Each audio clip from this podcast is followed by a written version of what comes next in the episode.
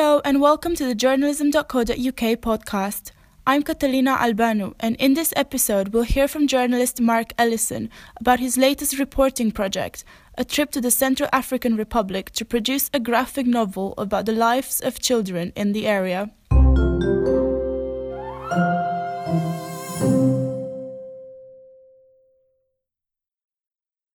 Marc Ellison has been producing journalism in a graphic novel format for a while.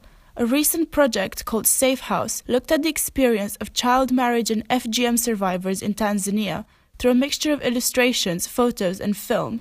He now started a new project. Based in the Central African Republic for six weeks, he will be reporting on the lives of children in the area, working with local artist Didier Kassai to produce a new graphic novel. It's actually uh, a country that I've been wanting to report on for actually for a number of years, and that's partly just because it is an obscure country. Most people can't point to it on a map.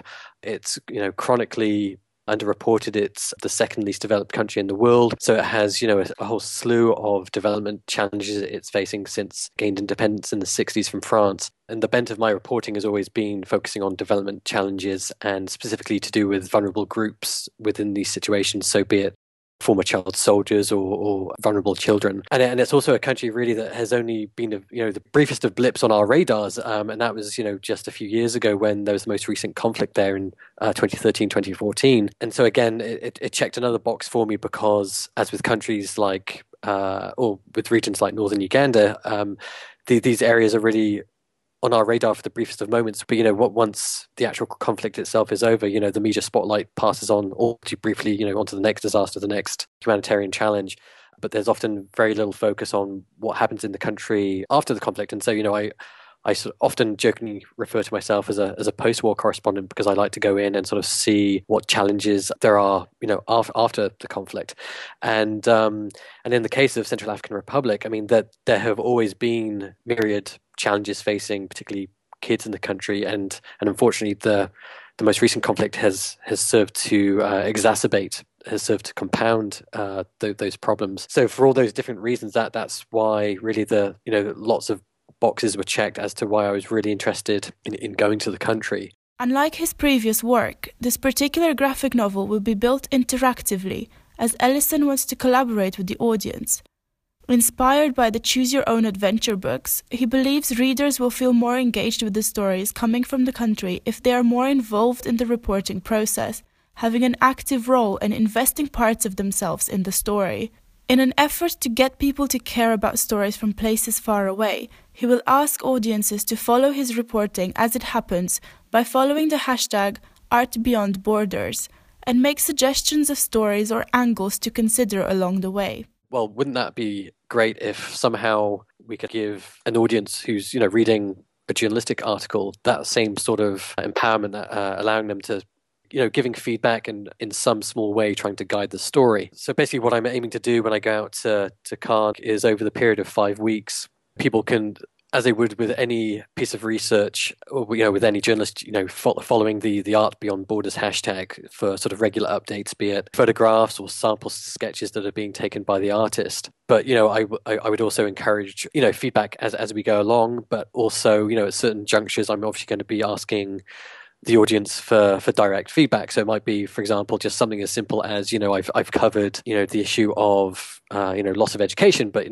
now I'm thinking of maybe looking at the issue of street kids or poverty or um, going to an IDP camp or something like that. So sort of gauging you know what you know where the interest is, or even asking people um, you know, do, do, you think I've covered this topic satisfactorily? Do you think that there's elements or angles that I've missed, or do you think there are questions that I didn't ask? And this process will even continue once I'm back from the country as well. You know, as I'm sort of starting to storyboard, you know, I might have to make difficult editorial decisions because I, obviously I'm hoping to interview as many kids as I can, and so I might even sort of open it up to the audience, sort of saying, you know, I've got child A and I've got child B, both who have compelling stories. You know, who, whose do you think I should tell? Whose do you think I should discard? So I'm I'm hoping that really this is going to be a sort of um, empathy engine. It's, it's going to try and engage readers in a, in a country that maybe they didn't know about, uh, engage them in topics that maybe they didn't know about, and and it's going to be interesting, I think, for me as well, because obviously it's it's a wonderful idea, I think, but it, it could be doomed to failure because people might not get engaged or um, you know certain parts of the country i'm going to uh, the internet is very limited. So in, if, if i'm not able to give updates for a period of a few days people may lose interest. Ellison is working with the huffington post throughout the project with the post publishing the graphic novel but also stories and updates about the project along the way.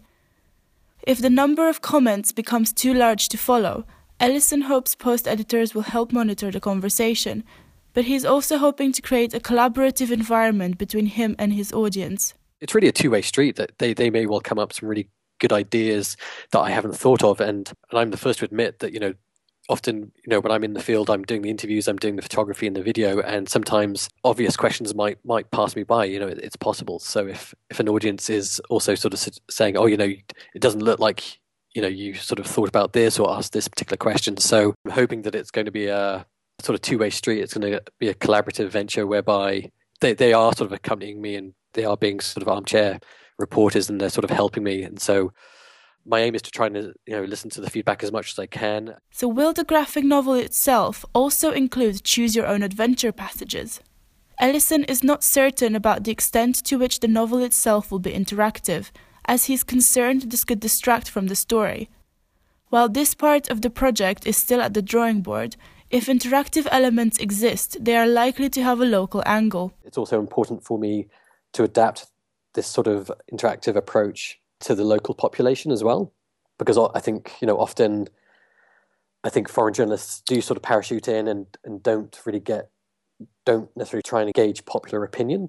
So I'm actually collaborating with a local radio station called uh, Radio Ndeke Luka. So you know I foresee in the in the eventual graphic novel having some photos or some illustrations of you know the artist in in, in the radio booth and, and fielding calls. And I'm also going to be collaborating with UNICEF, and UNICEF has kindly agreed to let us utilize their U report system. And so th- th- this is basically uh, an SMS system that they have not not just in CAR um, in many of the countries where they work. It's basically um, an SMS system that again it's allows them to text whoever's subscribing to the service, trying to trying to elicit feedback maybe on UNICEF programs or on a particular topic, be it health or education related or what have you. They have agreed to allow me to use that as well, and I and I think that's going to be good because it's going to really target quite a young audience because um, I know that they've done some analysis on it, and I think it's more of a younger generation that that uh, subscribes to that U Report service. I definitely want to try and incorporate and capture some of the some of those interactive elements in the graphic novel. You know, to what extent I'm going to do that is going to depend. I think once I come to storyboard it.